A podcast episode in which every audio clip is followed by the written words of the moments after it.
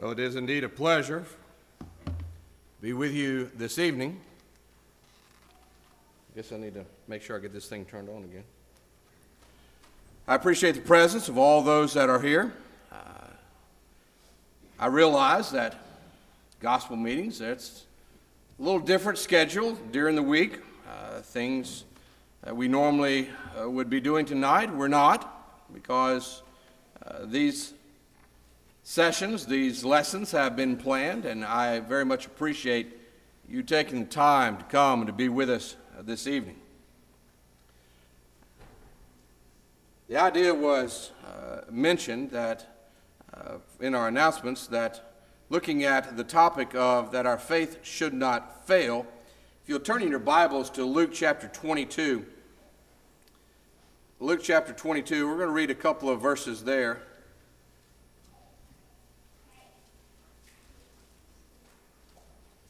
Kind of get our, our minds uh, focused on kind of that idea.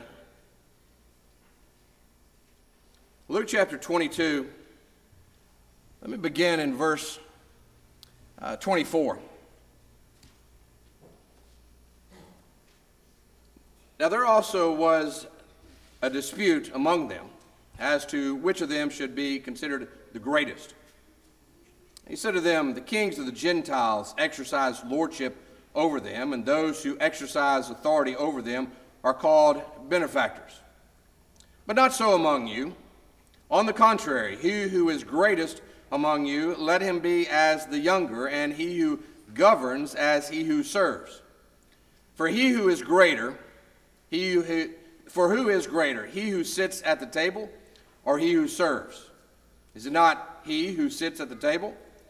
Yet I am among you as the one who serves, but you are those who have continued with me in my trials.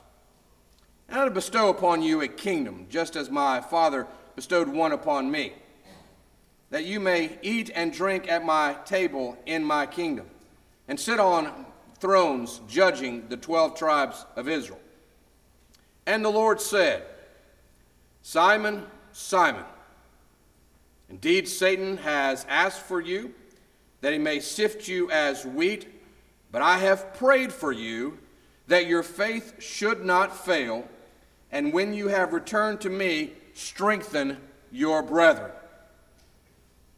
I want to think about this idea of that your faith should not fail. These, these words that Jesus says to Simon Peter. Now, in the context, it seems that he's talking to all the disciples and, and reminding them of being a servant. And that we're not going to worry about who's the greatest. We want to be servants. And he gives himself as the great example of look at me and what I'm doing. I'm serving you. And that's how you need to work and operate.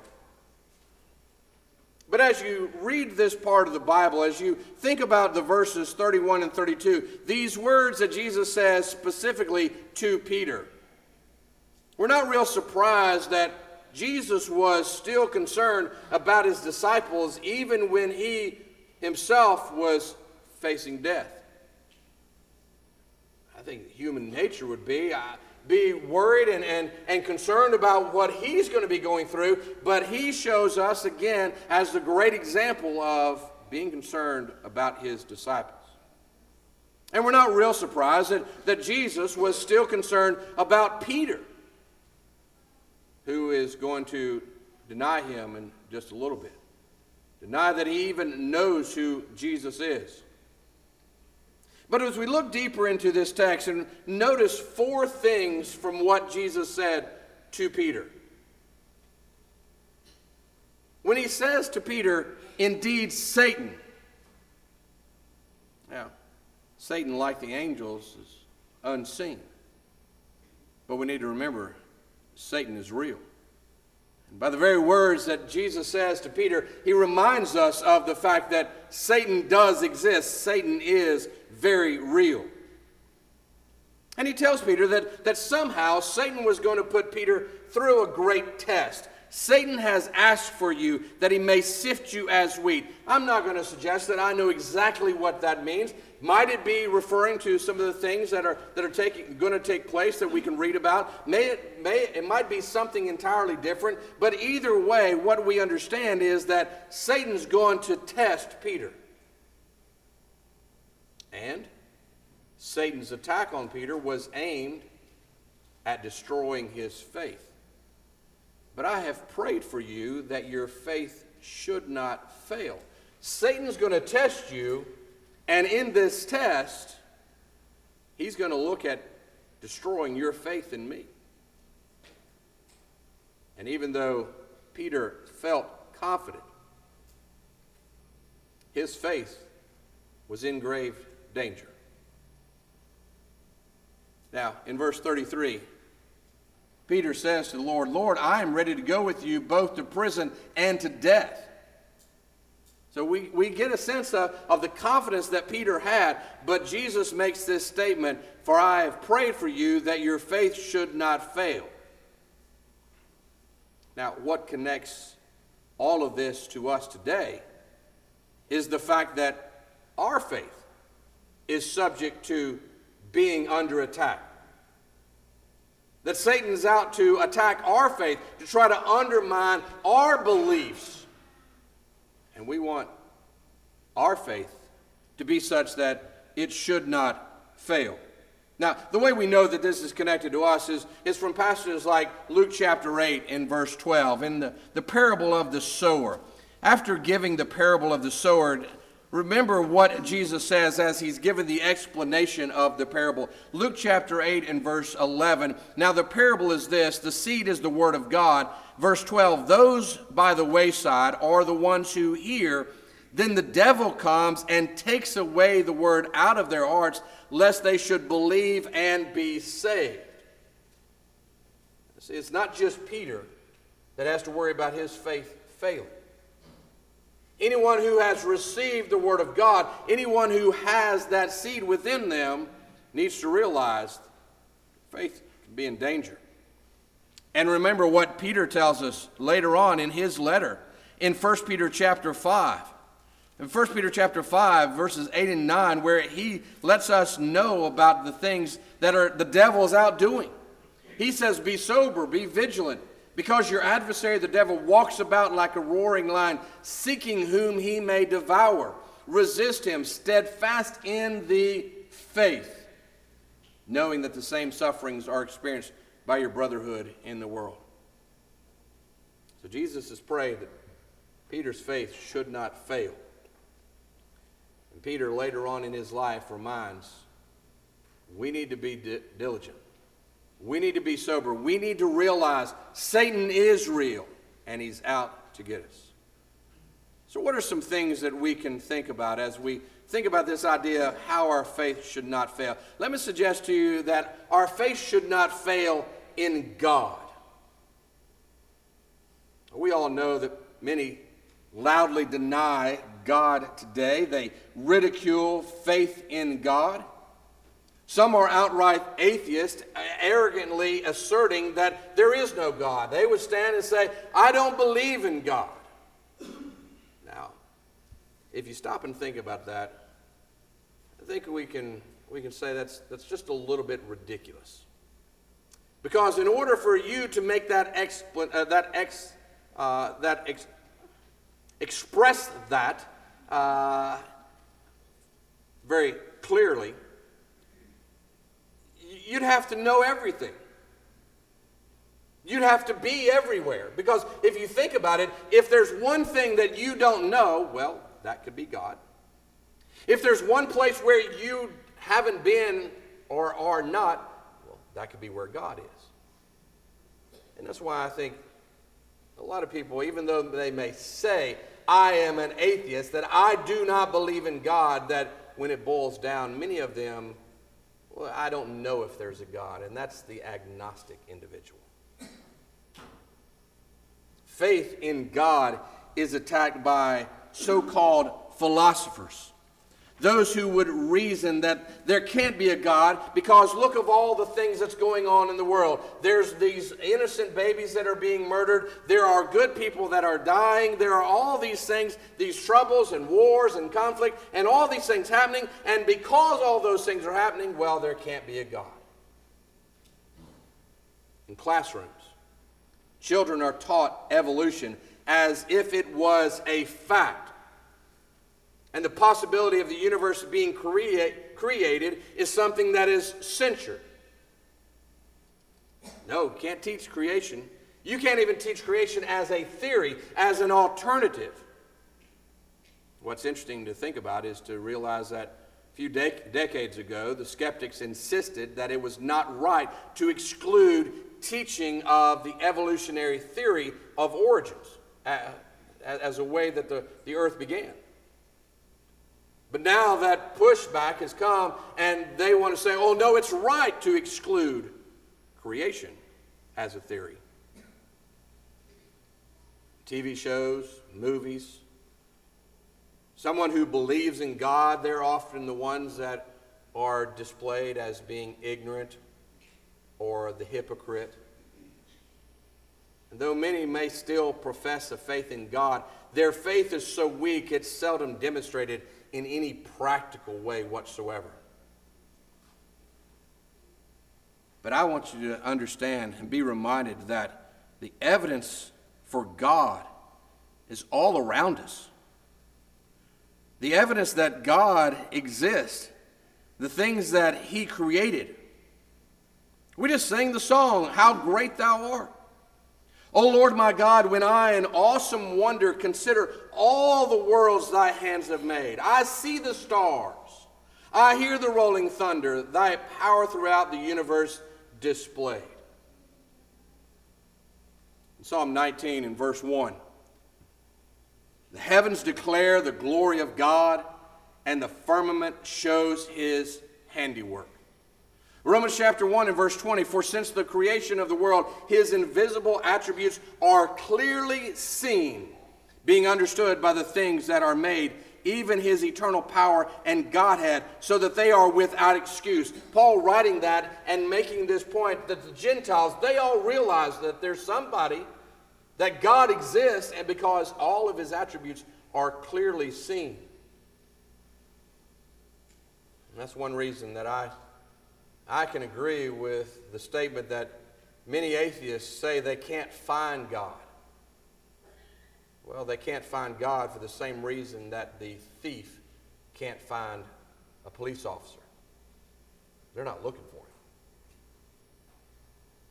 We want to make sure that our faith in God does not fail, that God does exist, and that He controls all things. One challenge that we face in a disbelieving world is to make sure that our faith is a foundational faith, that our faith in God does not fail. God created the heavens and the earth. God so loved the world that he gave his only begotten Son. Without faith, it is impossible to please him. So, the question how much are you doing to build your faith? What are you doing to build, strengthen your child's faith? That your faith should not fail in Almighty God.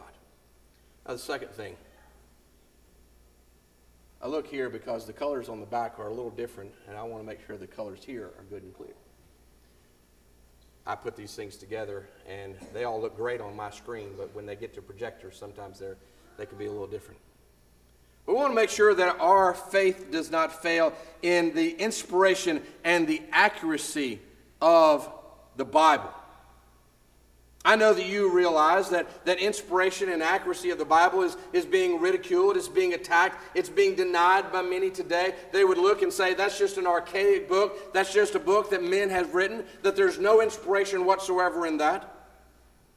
Faith in the Bible is undermined through media, it's undermined through schools, it's undermined in TVs, it's even undermined in pulpits. Fact is that there are now even so called evangelicals that deny Bible inspiration by means of accuracy in everything that the Bible says. Preachers who began to start denying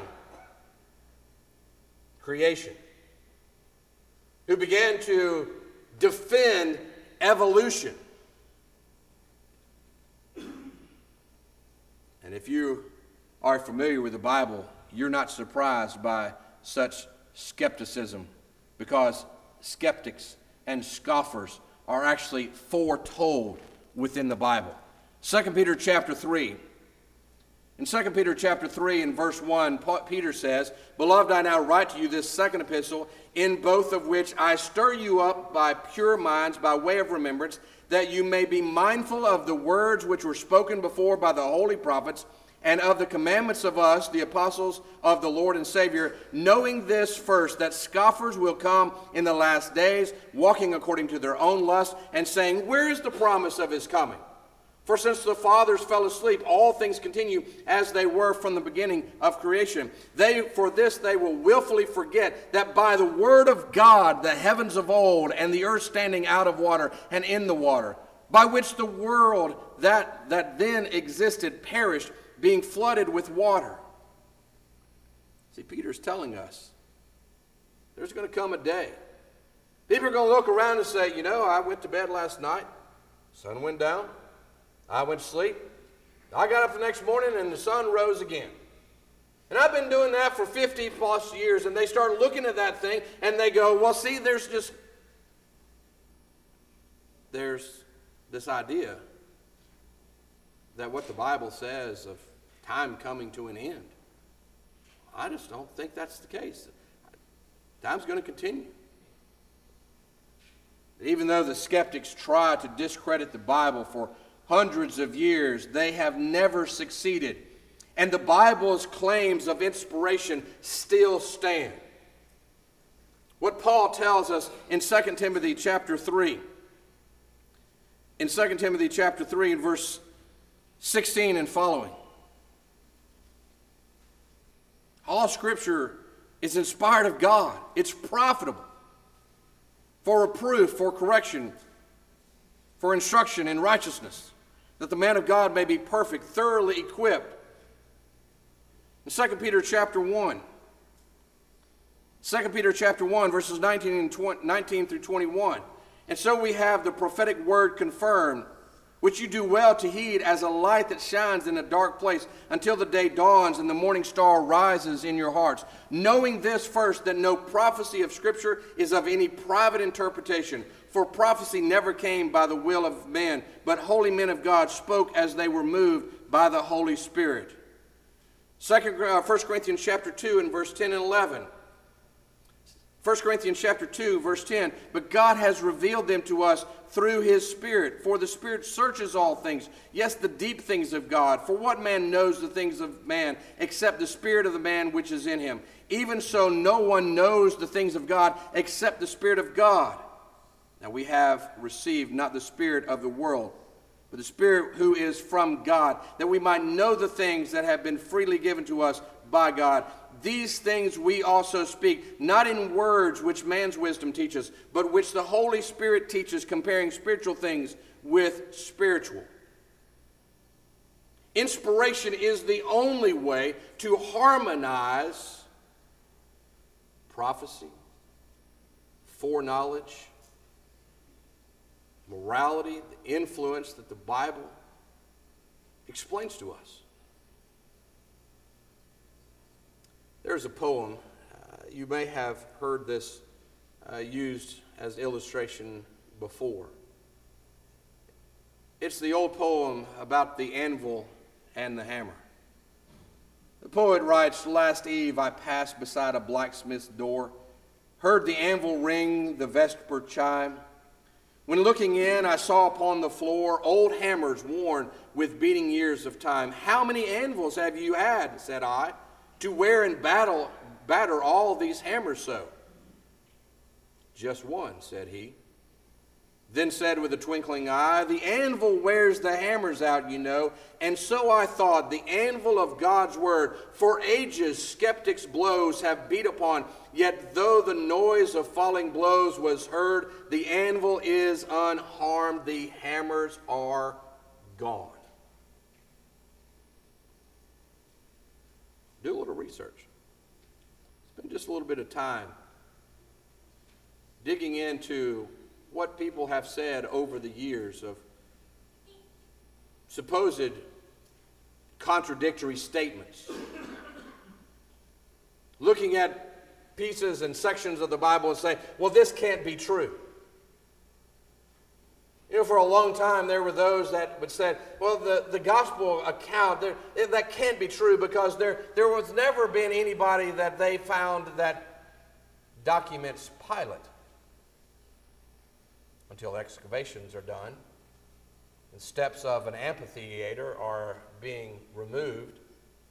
And when they take one of those stones away and they turn it upside down, lo and behold, there are three Roman rulers, one of which is Pilate.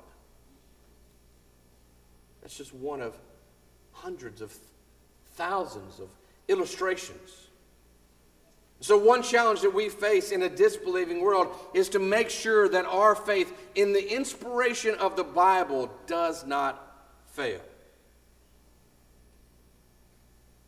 So, again, the question What are you doing to guard your faith in the inspiration of the Scriptures?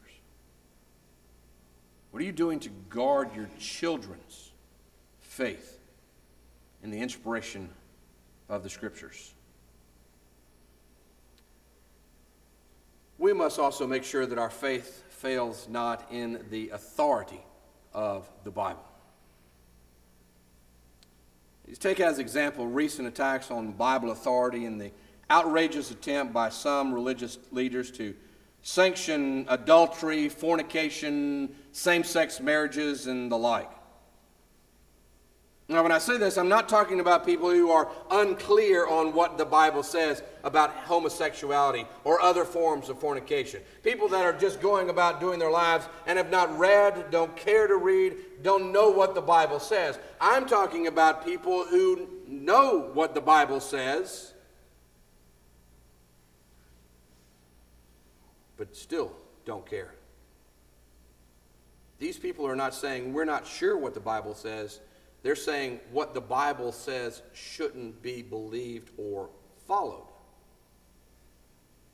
An example of this is newspaper uh, who reported about Presbyterian ministers who want their denomination to bless premarital sex. They want their denomination to bless homosexuality. They want their denomination to bless bestiality. And the report, the newspaper goes on to report the labeled the traditional view of legitimate sexual activity taking place only in heterosexual marriage and ethic of law. Instead, it opted for justice, love, and concluded that a reformed Christian ethic of sexuality will not condemn out of hand any sexual relations in which there is genuine equality and mutual respect.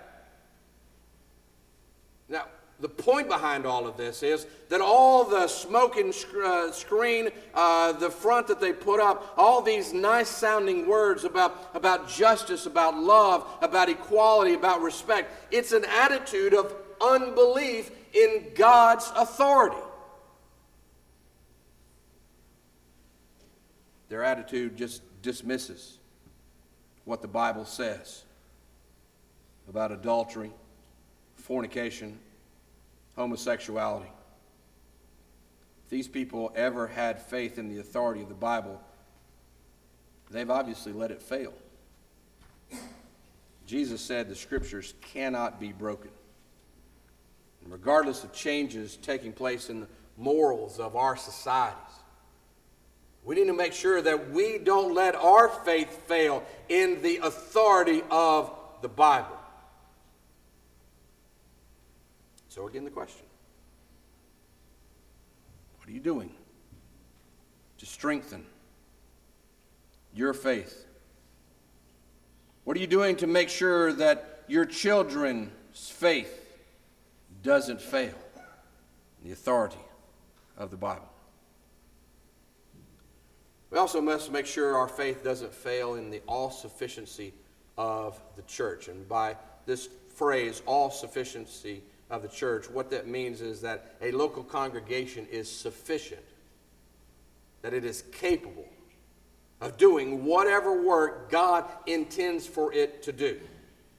When we go through and we read the New Testament, we see what the apostles laid out, give us examples and commands and, and illustrations of what a New Testament can do, should be doing. We don't want our faith to fail in the sufficiency of the local congregation. We don't hear a whole lot today about missionary societies, but 150 years ago, churches split when men's faith failed in the all sufficiency of the church. Failed in the ability for congregation to do preaching that God has ordained a congregation to do. Some didn't believe the church could do the job that, that it had to do, and so they went out and created these missionary societies and organization for churches to, to do the work that way. Today we're facing some challenges regarding work of the church in preaching. It may not be calling it missionary societies, but foundations. Outside organizations that are created to do the work that the church has to do. We face the same challenge today regarding the, the benevolent aspect of what a local church can do. Homes, children's homes, orphans' homes, and things of that nature being created. We face the same challenge regarding the edification of the local church. Schools and colleges, all being set up and, and, and, and place put in, in place to teach and educate The Fact is, we can't improve on God's plan for the arrangement of the church any more than we can improve upon the scriptures themselves. Ephesians chapter 3. Ephesians chapter 3, beginning at verse 8. Paul writes, To me, who am less than the least of all the saints, this grace was given that I should preach among the Gentiles the unsearchable riches of Christ, and to make all see what is the fellowship of the ministry, which from the beginning of the ages has been hidden in God, who created all things through Jesus Christ, to the intent that now the manifold wisdom of God might be made known by the church to the principalities and powers in the heavenly places, according to the eternal purpose which he accomplished in Christ Jesus our Lord we don't want our faith to fail in the all sufficiency of the church and think that other things need to be created. Paul is telling us that this is the design of God and has been set up from the beginning, and we need to work that plan. You know, the congregational arrangement is sufficient to preach. Colossians chapter 1 in verse 23 says, if indeed you continue in the faith, grounded and steadfast, and are not moved away from the hope of the gospel which you heard, which was preached to every creature under heaven, of which I, Paul, became a minister. Do we want to think that what Paul did, as inspired of God, instructed by God, to go out and to preach everywhere the name of Jesus Christ, that we somehow, 2,000 years later, we need to be going doing something different? Nope. The congregational arrangement is sufficient to do benevolent work. We won't take the time to read the entire story. But what Luke records for us in Acts chapter 6, Acts chapter 6, those widows that were being neglected. Apostles came together, they heard these things were taking place. They said, It's not good that we should leave these, the word and serve tables. So let's appoint some individuals, let's appoint some servants that can go out and do these things. And so they chose these seven and set them before the apostles. They prayed, they laid hands on them, and they took care of the responsibility. We think that we're so enlightened the times are so different today that, oh, well, we can't do it the way they did it. We've, we've got to do things differently. No, the congregational arrangement is sufficient. The congregational arrangement is sufficient for edification. In a verse that has been uh, dubbed, at least by uh, folks that I uh, have heard, teachers teaching teachers, in uh, 2 Timothy chapter 2 and verse 2. And the things that you have heard from me among many witnesses, commit these to faithful men who will be able to teach others also. You ever thought about how just plain and simple it is for us to teach those that are in the congregation to go out and teach others, and then when they are following our example, that the gospel is being preached and the Word of God is being followed. So, even though there are many congregations not fulfilling the evangelistic or the edification or the benevolent needs because members are failing, it's not because God's plan has failed. What I'm trying to suggest is that instead of changing God's plan to make up for the failure of members, we just need to execute God's plan for the church more faithfully.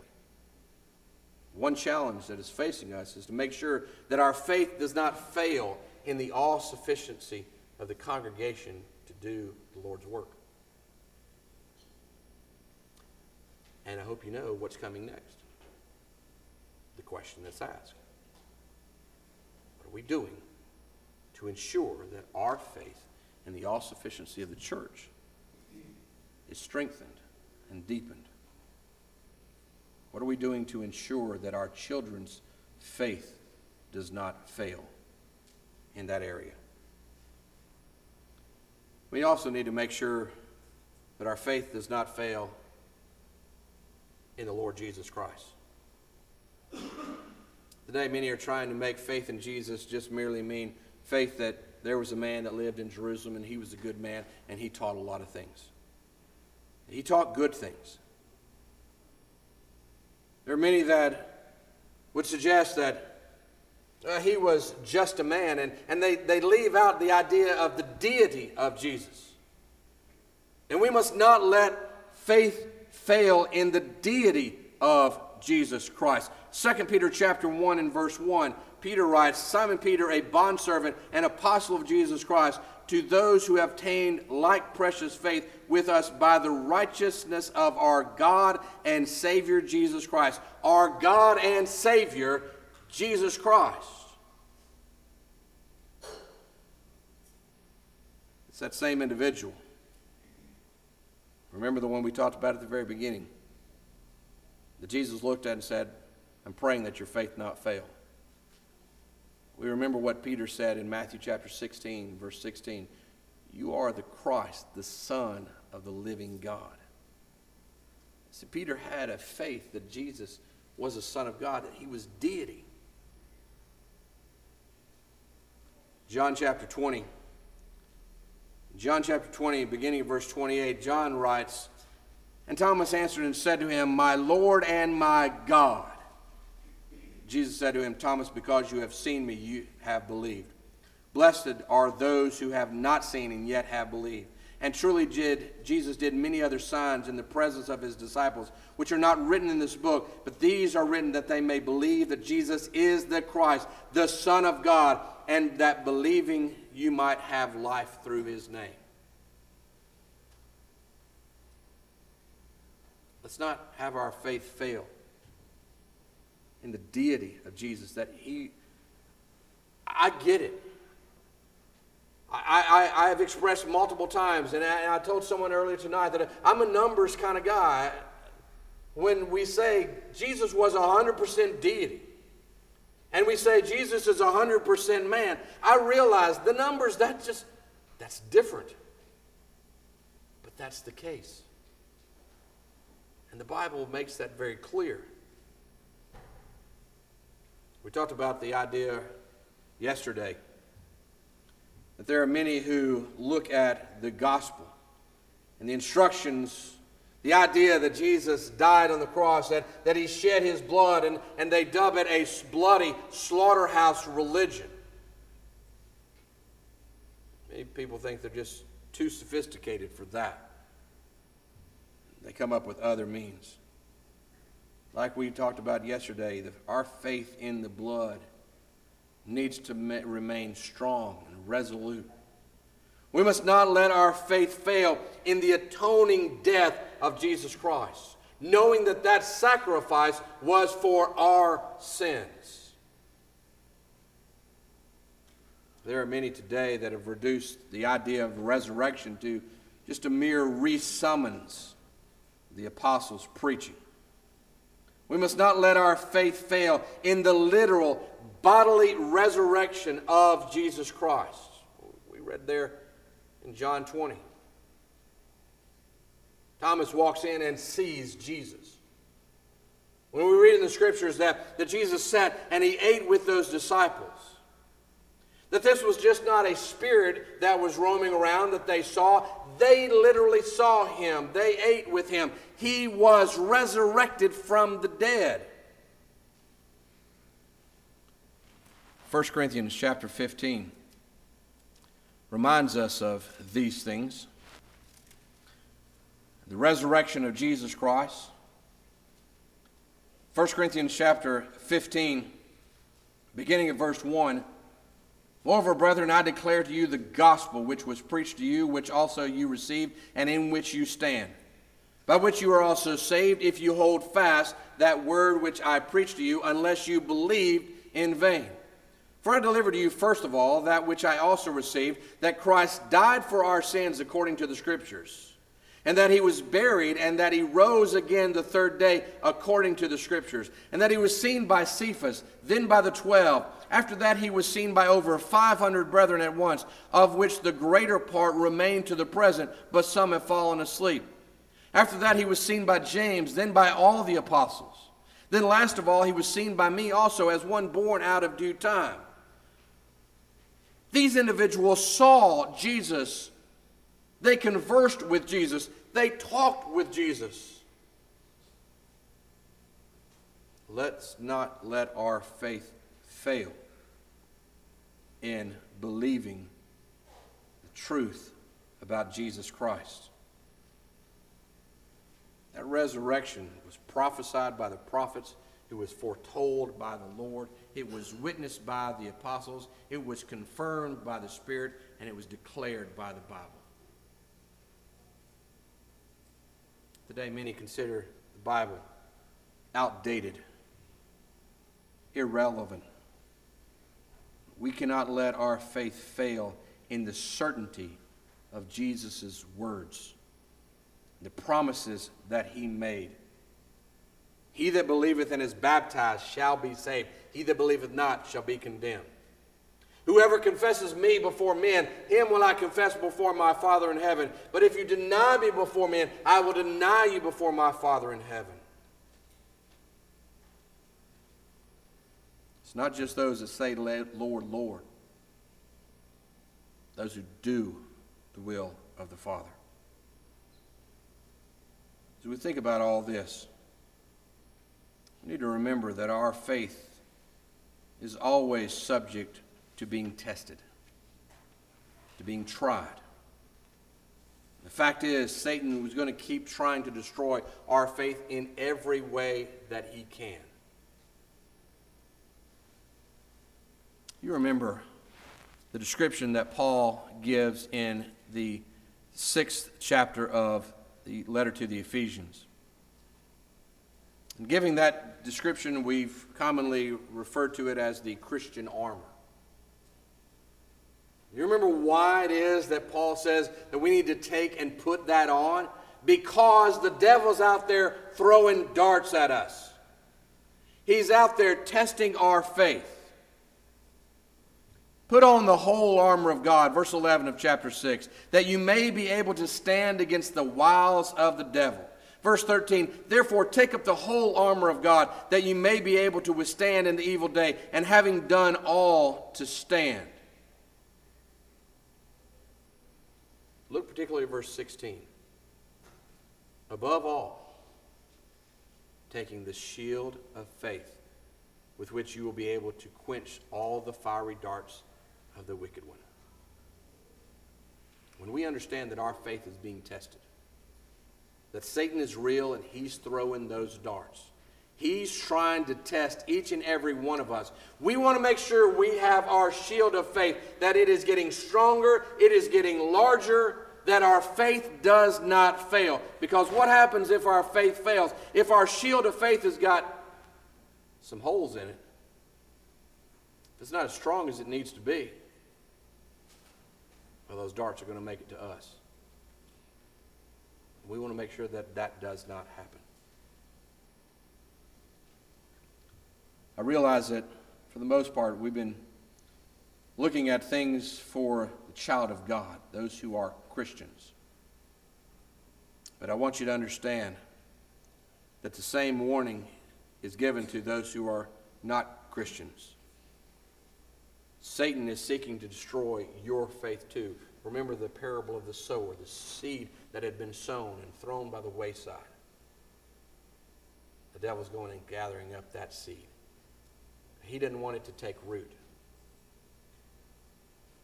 Satan's trying to destroy. Let's work hard to make sure that our faith does not fail.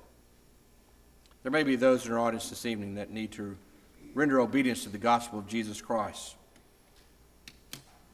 In reading 1 Corinthians chapter 15, we, we heard the gospel, the death, burial, and resurrection of Jesus Christ. You believe those things? Do you believe in God? Do you believe in, in the accuracy, the inspiration of the Bible? Do you believe that the Bible is an authority over your life? Do you believe in Jesus Christ? If you're willing to be obedient to his instructions, you can be made part of his body, be added to the church like those on the day of Pentecost. The Lord was adding to those to the church daily such as were being saved. If you've not confessed a faith in Jesus Christ, if you've not repented of sins in your life, if you've not been baptized, Satan's doing all he can to keep you away. But we want to encourage you to express your faith in Jesus Christ, avail yourself of his blood, that your sins can be washed away. There may be those here tonight that realize I have been baptized and I am a child of God, but I've not been strengthening my shield of faith. You might look at your life and think about your actions. You might realize I'm letting my faith fail in some things. Now's the time and the opportunity that you can return to God just like Jesus said to Peter, I'm praying for you that your faith should not fail. When you turn back to God and repent of wrongs in your life, ask Him to forgive you. He's faithful and just to forgive you. He'll work with you. Christians will work with you to strengthen your faith. You just need to let your desire be made known. Will you do so as together we stand and sing?